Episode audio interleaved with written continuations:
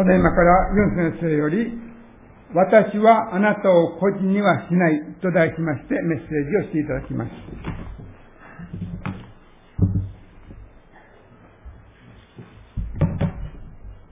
皆さんおはようございます。はい、えー、先週1週間は金曜日まででしたけれども、秋の特別祈祷会が、えー、6年目、6回目になったんですが、あなたは信仰によって歩んでいますか？という御言葉。ヘブル人への手紙11章。また、漱石、出エジプト記、あるいは民数記、あるいは吉脇記とこ通して、御言葉をいただきました。まあね、あの、いろいろすごがあって、これら方々もおられるかと思いますけれども、信仰によって歩む信徒一人一人、また、妙だに許可でありたいと、切に求めて、共に祈ることができたことを、すべて神様の恵みでした。本当にありがとうございました。またそのうち、えー、まあ、台風を見てですね、火曜日は商店だけありまして、午後と、まあ、夜は、あの、中止になって、またそのうちに、ね、あの、札幌の頃、北海道には大きな地震があってですね、まあ、あの、もう米がなかったり、水がなかったりですね、大変なことにはありますけれども、またそのために、ために開いたわけではありますが、ありませんでしたけれども、また、この国のためにも祈れたことを本当に感謝いたします。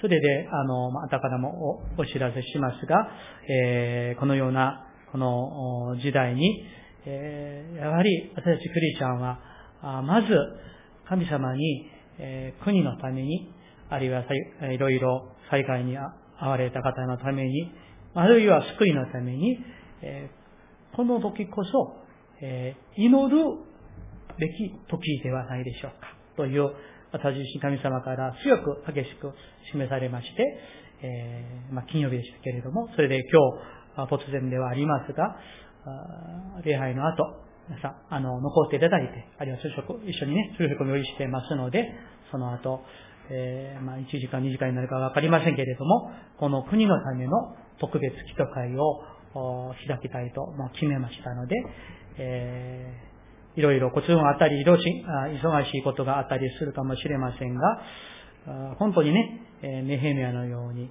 あるいはエレミアのように、国のために祈り、呼ばわり、あるいはなく、ね、そういうものを神様が今日本に向かって求めておられると私は信じておりますので、どうか居残ってくださって、共に、え、ひたすらこの日本のために、皆さんの母国、皆さんの同胞のために祈らないと誰が祈るんでしょうか。アメリカ人が祈るんでしょうか。中国人が祈るんでしょうか。あるいは韓国人が祈るんでしょうか。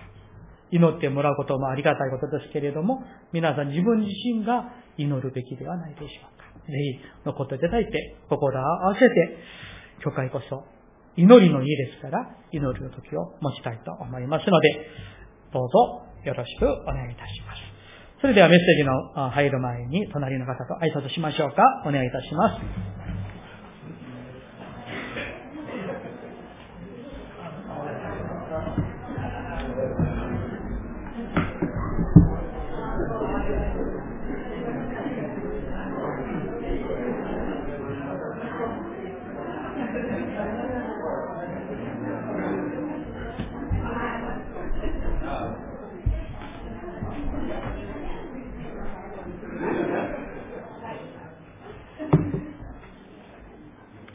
それで一言お祈りいたします。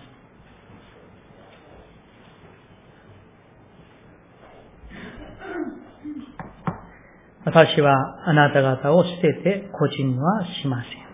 アーメン。主よ、いつもどんな時代であっても私たちと共にいてくださり、助けてくださり、弁護してくださり、あるいは間違った道を正しい道に導いてくださる神様、本当に感謝いたします。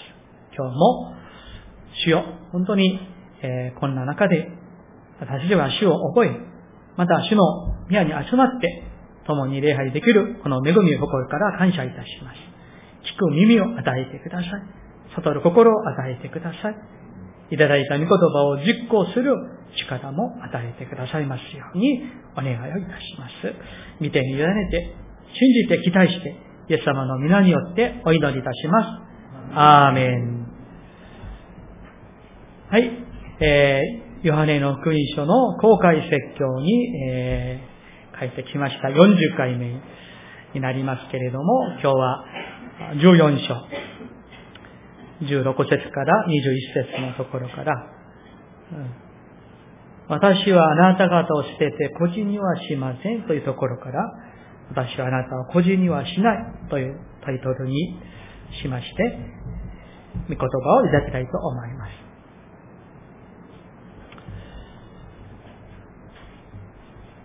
この14章もですね、えー、まだ、いわゆる最後の晩餐のあの席で、イエス様が弟子たちにお話しされたそのイエス様のお話、その間にあったことを、この著者ヨハネは、細かくそれを記しています。それほど、イエス様はおそらく、弟子たちに話したいことがたくさんあったのではないかなと思います。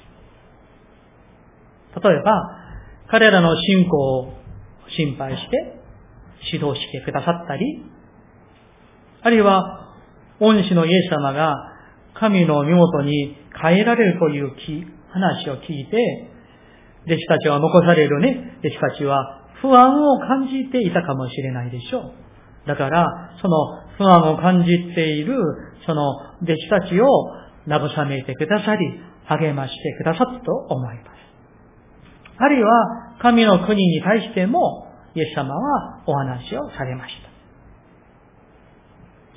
その中で今日は、そのイエス様が神の身元に変えられる。それで残されるその弟子たちは、いや、イエス様がいらっしゃらなくとどうしようとね、えー、不安に思ったりしている彼らをこう慰めたり、あるいは本当に彼らに信仰を持って、確信を持って、も進んでほしいというところから、イエス様の今日のお言葉が語られたのではないかと思います。まずその中で最も大事な話をイエス様がお話をされました。それが16節なんですね。16節をもう一度一緒に読みたいと思います。ご一緒に。はい。私は父にお願いします。そうすれば父はもう一人の助け主をあなた方にお与えになります。その助け主がいつまでもあなた方と共におられるためにです。アーメン。イエス様が神様にお願いをする。何をお願いするでしょうか助け主をこの弟子たちに送ってくださるためにお願いをするということなんです。その助け主は誰のことでしょうかそれは聖霊様のことです。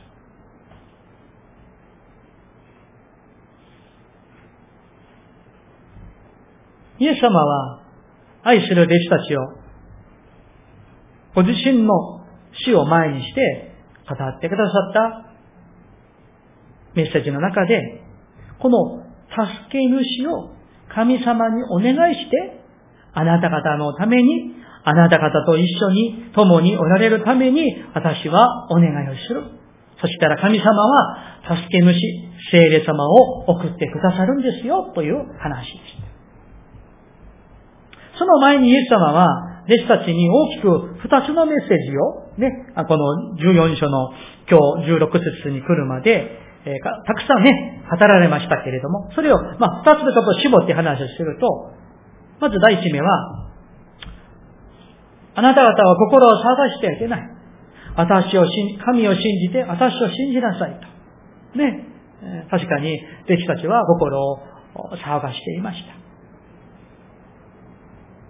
そして彼らに天国へのメッセージも語ってくださいました。そして、え大きく二つのメッセージは、イエス様が私が道であり、真理であり、命である。道は方向と目的でしょう。真理は神様からの精霊の証明でしょう。あるいは命はもう命そのものであります。それが私なんだから、そして、私を見た者は神を見た者であり、私を信じる者は神を信じる者なんだから大丈夫と。私が教えたこの真理、道、命に従ってほしいと語られました。そして大きく3番目のメッセージとして今日、助け主を神様が使わせてくださるように私がお願いしますよという話です。なぜイエス様は神様にお願いして、助け主を送ってくださるようにお願いするのでしょうか。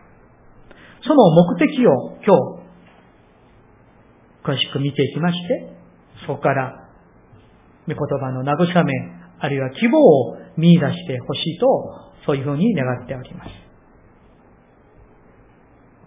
17節ももう一度一緒に読みたいと思います。17節はい。その方は真理の御霊です。世はその方を受け入れることができません。世はその方を見もせず、知りもしないからです。しかし、あなた方はその方を知っています。その方はあなた方と共に住み、あなた方のうちにおられるからです。アーメン。16節と17節から知ることができることは、その助け主なる精霊様、御霊様が、残される弟子たち、いや、私たちと共におられるために、精霊様を神様が使わしてくださるようにお願いするということであります。神様を唯一なる主として信じて、イエスを救い主として信じて救われる者には、御霊を贈り物として、賜物として送ってくださるのです。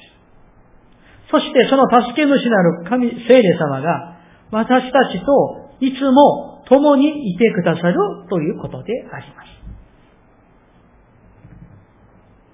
この残されるね、ペテロたち、ヨハネ、フィリポ、アンデレ、彼らのこともそうですし、また私たちのことも考えて、振り返ってみると、一緒かなと思います。というのは、弟子たちも、よくよく本当に弱い者たちでした。私たちも心細い者であって弱い者たちであります。弟子たちのように私たちもイエス様のお話を神の御言葉を聞いて、わかるとき、悟るときもありますけれども、わからないとき、理解しないとき、あるいは知ろうとしないときさえもあるのではないでしょうか。あるいは、悔い改めて清く生きるときもありますけれども、そうでないときもあるのではないでしょうか。神様にすごく感謝して喜んでいる時もありますけれども、感謝せず、つぶやいている時もあるのではないでしょうか。祈る時もありますけれども、祈れない時、あるいは祈らない時もあるのではないでしょうか。このように、私たちは本当に弱いものであります。ところが、だからまあ弱いんだからもうそれは仕方がないんですかまあ、このままで何とかして天国に行けばよかろうと思ってほしくないわけです。そして、そのまま何も変われないのか、仕方がないのか、そうではありません。そのために、助け主なる御霊を、精霊様を送ってくださって、共におらしてくださるんです。それは私たちがこれ以上弱いものではなく強いものとして生きるために私たちがこれ以上罪の沼に溺れてあるいはかろうじて生きるのではなくイエス様のように清く生きるためにあるいは肉の誘惑やあるいはサタンの誘惑に負けてばかりいるのではなく、あるいは、かろうじてかろうじて歩むのではなく、どんな誘惑が来ても、試練が来ても、負けることなく、勝たせるために、神様が私たちに助け主なる聖霊様を使わしてくださるということであります。そのために、御霊様が私たちに使わされたんですよ。そしてイエス様が、この弟子たちに助け主を神様が使わせてくださるんですよ、という、この約束は果たして皆さん守られたんでしょうか守られました。イエス様、神様にお願いして、そしてイエス様が救いのために十字架に死んでくださって、三日目に蘇られて、この地上に40日間おられて、そして天に引き上げられましたね。そして10日が経って、この約束された助け主なる聖霊様がこの地上に来てくださった。その日が何の日ですか？五巡節、ペンテコステの日なんです。ちょっと聖書を開きましょう。えー、まず、人の働き、一章八節開きたいと思います。人の働き、一章八節227ページです。新約聖書の227ページ。人の働き、第一章八節です。それは一緒に読みたいと思います。はい。しかし、精霊があなた方の家に望まれるとき、あなた方は力を受けます。そして、エルサレム、ユダヤとサマリアの全土、及び地の果てにまで、私の証人となります。はい。この人の働きを記した著者、ルカは、イエス様が天に引き上げられる直前に弟子たちに語られたこの御言葉を、この人の働きの最初のところに書き記しました。それは、神のイエスの言葉がどういうふうに成就されるのか皆さんご覧くださいという話なんですね。それで2章に行きましょう。人の働き第2章ご覧ください。一節から四節まで一緒に読みたいと思います。二章の一節から四節まで、これを合わせて読みましょう。はい。五巡節の日になって、皆が一つところに集まっていた。すると突然、天から激しい風が吹いてくるような響きが起こり、彼らのいた家全体に響き渡った。また、炎のような分かれた舌が現れて、一人一人の上にとどまった。すると、皆が精霊に満たされ、御霊が話させてくださる通りに、他国の言葉で話し出した。アーメン。皆さん、神にお願いして、助け主を神様が送ってくださるんですよとおっしゃったあの最後の晩餐十字架の前で弟子たちに約束されたイエス様のお言葉は守られましたか？守られました。その通りに成就されました。弟子たちのためです。私たちのためなんです。そして、そこにいた弟子たちの他に120人ほどのね、人々が集まっていました。一章15節を見ると、そして、彼らだけではなく、イエスを信じる者には、精霊を使わしてくださった。そして、この時にイエス様の時代、そしてこの人の時代に、このペンテコステの日に精霊をね、満たされた弟子たちは、彼はどういうふうに変えられたんでしょうか以前の彼、イエス様がね、今日のヨハネのこの14章、15章、13、12章話をしておられた時の弟子たちは、彼らの様子は臆病なんです。怖い。イエス様がいなくなったらどうしようって。あのパリサイ人、あの、あの、あの祭司たち、もう怖い。感じていて、不安に思って心を騒がしてね、気落ちしていた彼らでした。実は。ね。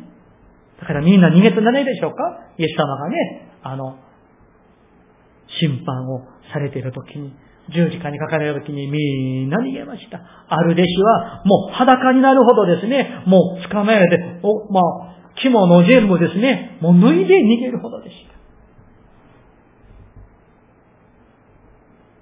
イエス様を信じているとしても、いざとして自分の命が、自分の未来が、都合が悪くなりそうになったら、逃げる者たちでした。ある意味で私たちと似ているかもしれない。ところが、精霊に満たされたこの五巡節の日の以来彼らはもう180度全く変わりました。ペテロやヨハネ、ピリポ、あるいは彼らはですね、精霊様と共に伝道しました。精霊様と共に、ね、歩みました。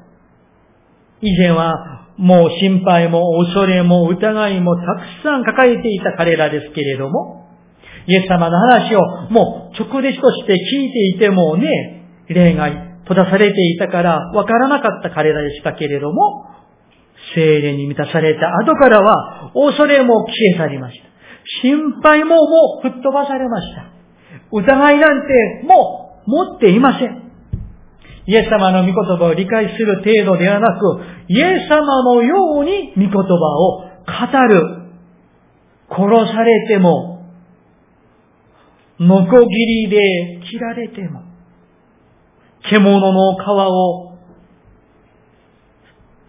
着て歩き回っても、彼らは妥協しない。逃げない。疑わない。なぜでしょうか？イエス様約束された御霊が与えられていたからなんです。使徒パウロもそうでした。使徒ヤコブもそうでした。使徒ヨハネもそうでした。その他に名前も知らない多くの信仰の人々は精霊様と共にいたから、精霊によって、信仰によって歩み通しました。だから彼らは神とその国のために歩む者たちでした。どんな試練が来ても、決して妥協しない。屈服しない。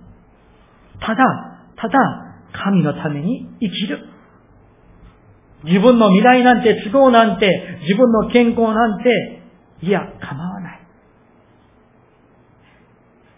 この世をかつ信仰の人たちでした。だからこの世が彼らにはふさわしくなかったんです。ちょっとヘブル人の手紙を開きたいと思います。今回の基礎会に開いた御言葉ではありますけれども、ヘブル人の手紙11章を開いてください。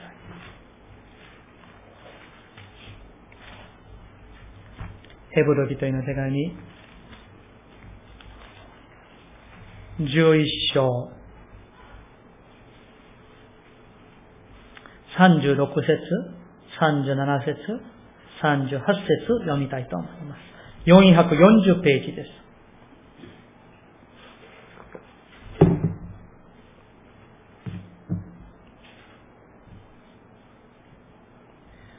このヘブル人への手紙に書かれた、あの、著者、あるいは時代はわからないんですが、AD1 世紀であることは間違いないと言われています。ですからこの時代は AD60 年、70年、あるいは80年、90年、その頃だろうと言われています。その時の神を、イエス様を信じるクリスチャンたちは、どういうふうに信仰を全うしたんでしょうか？あるいは自分たちのこの暮らしはどんな模様だったんでしょうか ?36、37を、38節を、ちょっと長いですけれども、小屋を合わせて、ね、一緒に読みたいと思います。36から、はい。また、他の人たちは、あざけられ、鞭で打たれ、さらに鎖につながれ、牢に入れられる目に遭い、また石で打たれ、試みを受け、ノコギリで引かれ、剣で切り落とされ、羊やヤギの皮を着て歩き回り、乏しくなり、悩まされ、苦しめられ、この世は彼らにふさわしいところではありませんでした。荒野と山とホラ穴と地の穴とさまよいました。アーメン。皆さん、初代教会のクリスチャンの信仰のために生きる様子はこういうものだったんです。なぜでしょうか？彼らは、あざけられても、鞭で打たれても、鎖に繋がれても、石で打たれても、それは苦しみと損と被害と思わない。むしろそれを光栄だと思っていたから、喜んでいたんですね。喜んでいました。あの一世紀二世紀ローマ帝国の時代にクリスチャンたちを捕まえて、この羊やヤギ、あるいは獣の皮をね、あの、着せてですね、あの、競技場にね、置いといて、人間なのに彼らをまるで牛みたいに、獅子みたいにですね、漁するように殺してしまった。それでも彼らは屈服しなかった。それでも逃げなかった。信仰を持ち通しました。だから38節に、この世は彼らにふさわしいところではありませんでした。なぜでしょうか？清く生きるから。この世とは妥協しないから。信仰によって歩むんだから、当然、この世とは合わないんですよ。ふさわしくないんですよ。皆さん。もしもですね、私たちの生き方が人生がこの世にふさわしいものである、この世の調子と合っているならば、それは本当に間違っていることであります。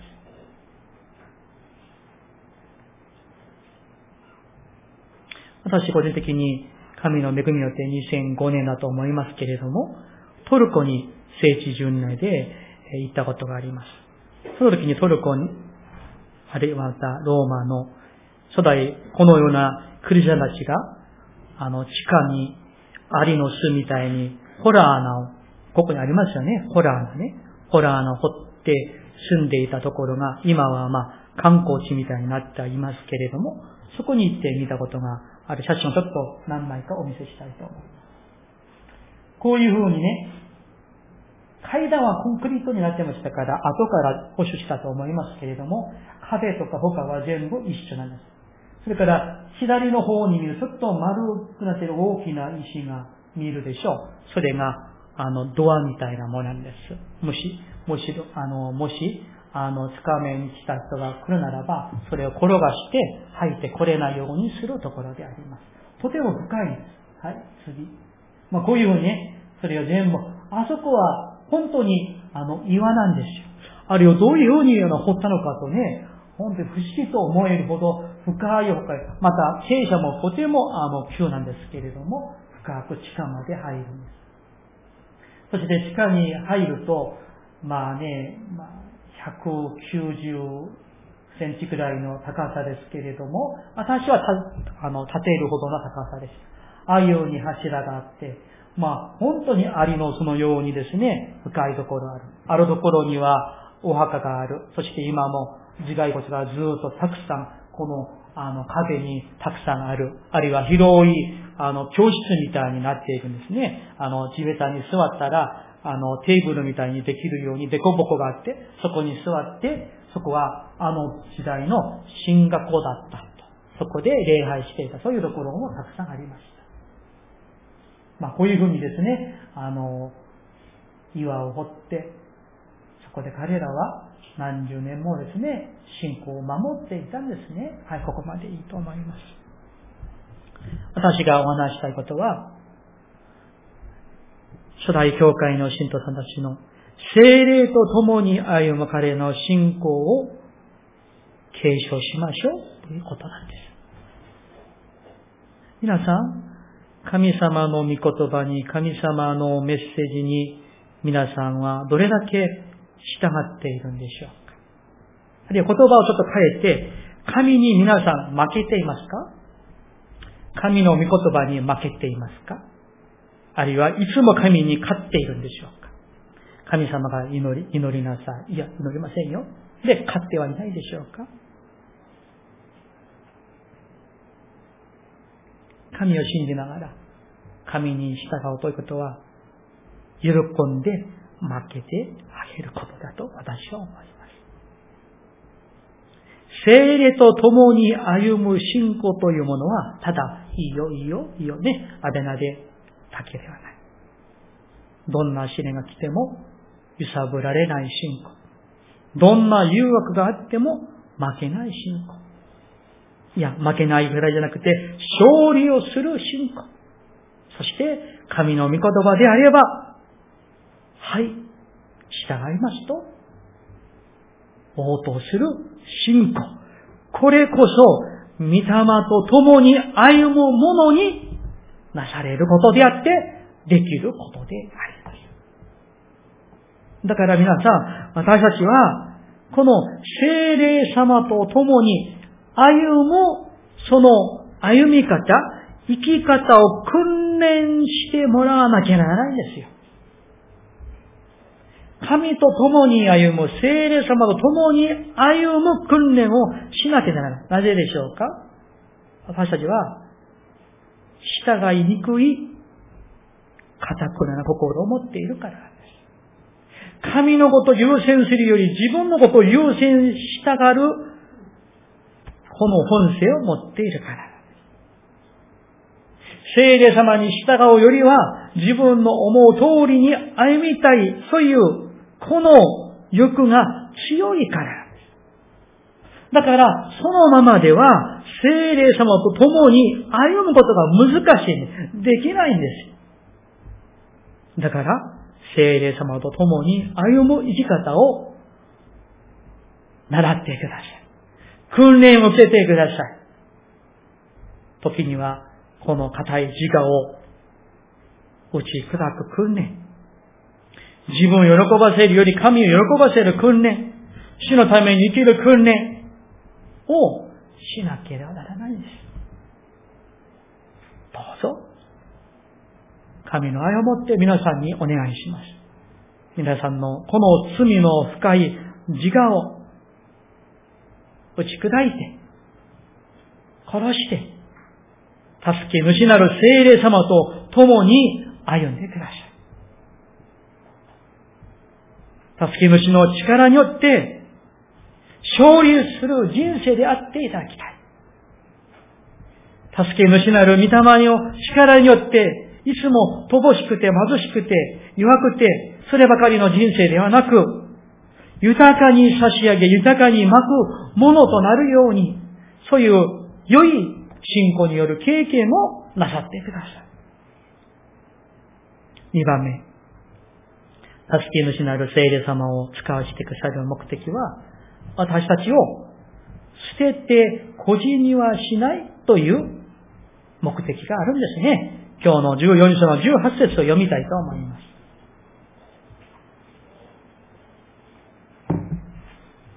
ヨハネ14の18節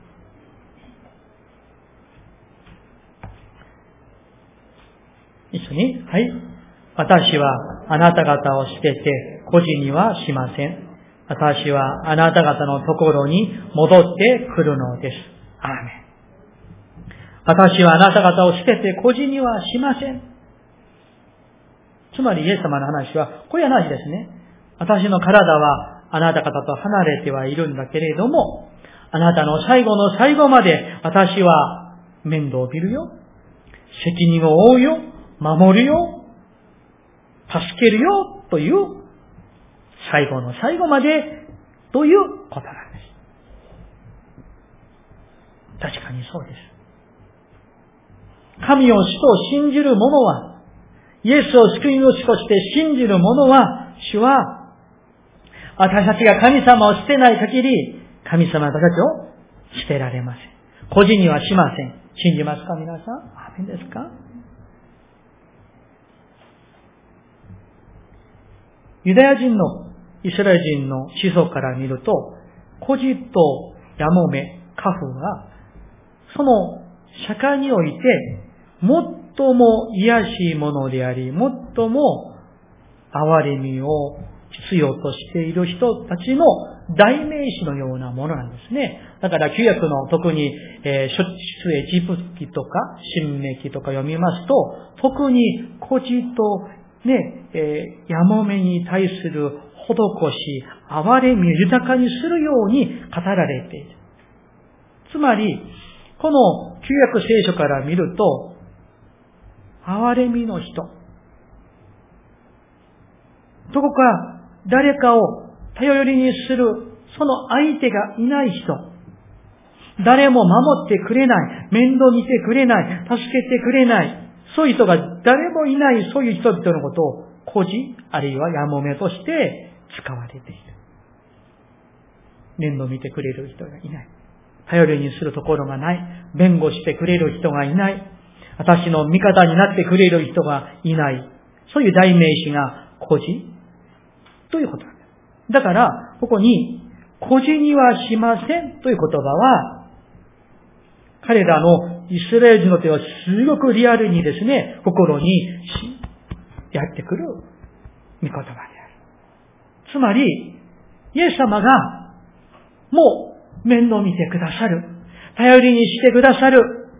弁護してくださる。味方になってくださるんだという御言葉である。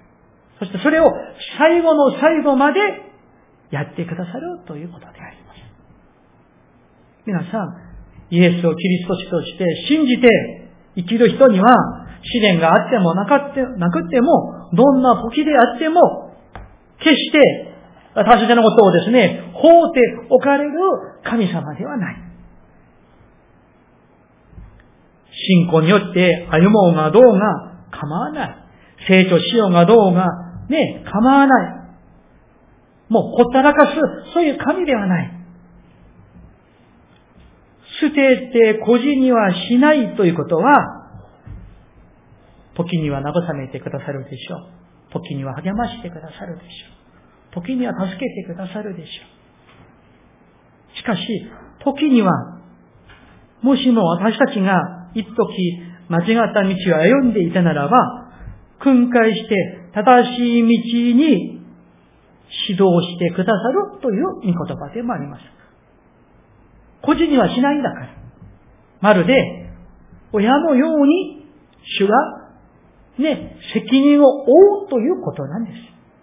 皆さん、父として、母として、皆さんね、ここに、親の方々が大勢おられますけれども、親として自分の子供のことを責任を持つわけなんですよね。うん。いいことしたら子供にも親にも、ね、光栄のことになるでしょうけれども、子供が何かの本当に悪いことをしたとしたら、親はその責任を負うわけなんですよ。孤児にはしないということは、神様が私たちの父として、すべての責任を負ってくださる。だから、私たちが何を求めても、何をしても、ね、神様がただ、ただ、いいよ、いいよ、いいよ、いいよ。何でも OK、OK。そういう意味ではないんです。共にいてくださるということ。個人にはしないということは、まるで親と一緒です。本当の親ならば、子供がいいことしたならば、正しいことをしたならば、励まして、あるいは褒めて、ね、さらにね、死のために生きるように励ましてあげるでしょう。あるいは気落ちしている時には慰めてあげるでしょう。ところが、本当にすごい悪いことをしたとならば、本当の親ならばどうするんでしょうか？叱ってでも正しく指導するんじゃないでしょうか？そうでしょう、皆さん。ねえ。それが本当の親なんですよ。本当に子供を愛する親なんですよ。まあ、そのやり方は別としてね。やり方は別として。私はあなた方を捨てて孤児にはしない。ということは、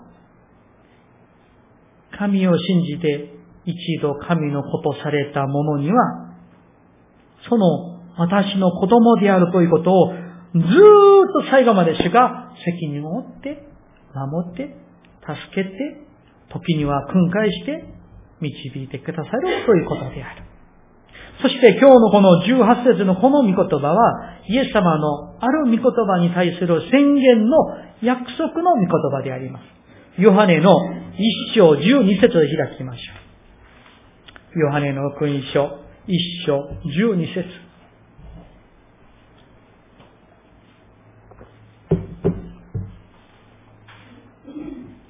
ヨハネの福音書一章十二節一緒に読みたいと思います。172ページです。はい。しかし、この方を受け入れた人々、すなわち、その名を信じた人々には、神の子供とされる特権をお与えになった。アメン。ね。ここに、神の子供とされる特権をお与えになった。ね。イエスを受け入れた人々。この御言葉に対する神様のもう保証のような、ね、約束のような御言葉が今日のこの14章の18節私はあなた方を捨てて孤児にはしませんという御言葉ではないでしょうか。皆さん感謝しましょう。神様は私たちをご自身の子供としてくださいました。これは取り戻すことのできない神の計りしない恵みであります。それから、私たちが神様をしてない限り神様は一度子供にしたならば、最後までその約束を破らない、守り続ける、守り通す、孤児にはしない、してない、最後まで責任を負ってくださる。育ててくださる。見守ってくださる。憐れんでくださる。成長してくださる。正しい道に導いてくださる。親のようなものなんです。ねえ、そうと思いませんでしょうか。その神様が私たちの父なる神様なんです。感謝しようではないでしょうか。神様決して信じるものを捨てて孤児にすることはなさいません。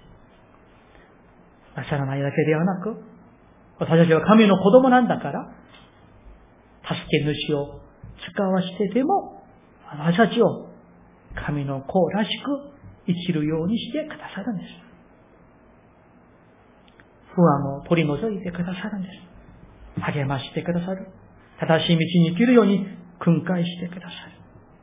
時には神に叱られることもあるかもしれませんよ。皆さん。時には神に恐ろしいほど叱られることもあるかもしれません。あるいは時には本当に慰められて、ね、言いようがない恵みに満たされる時もあるでしょう。そういった御霊様、助け主と共に歩む信仰の素晴らしい経験をたくさんやりたいんです。やってほしいんです。そういう人生を歩んでいただきたいんです。皆さんいかがでしょうか？この頃、最近何かのことのゆえに不安や心配を抱えてはいないでしょうか？それが何であろうが、神様を信じる者は、信じて求めて祈る者は、決して捨てて孤児にはしない。この約束の御言葉を固く握りしめて信じてください。信じきってください。そして、最後のゴールまで、天に行くまで、イエス様の前に立たされるその時まで、この助け主と共に歩む我々の人生がなりますよ。そういうふうな歩み方となりますように、心からお祈り申し上げます。お祈りしましょう。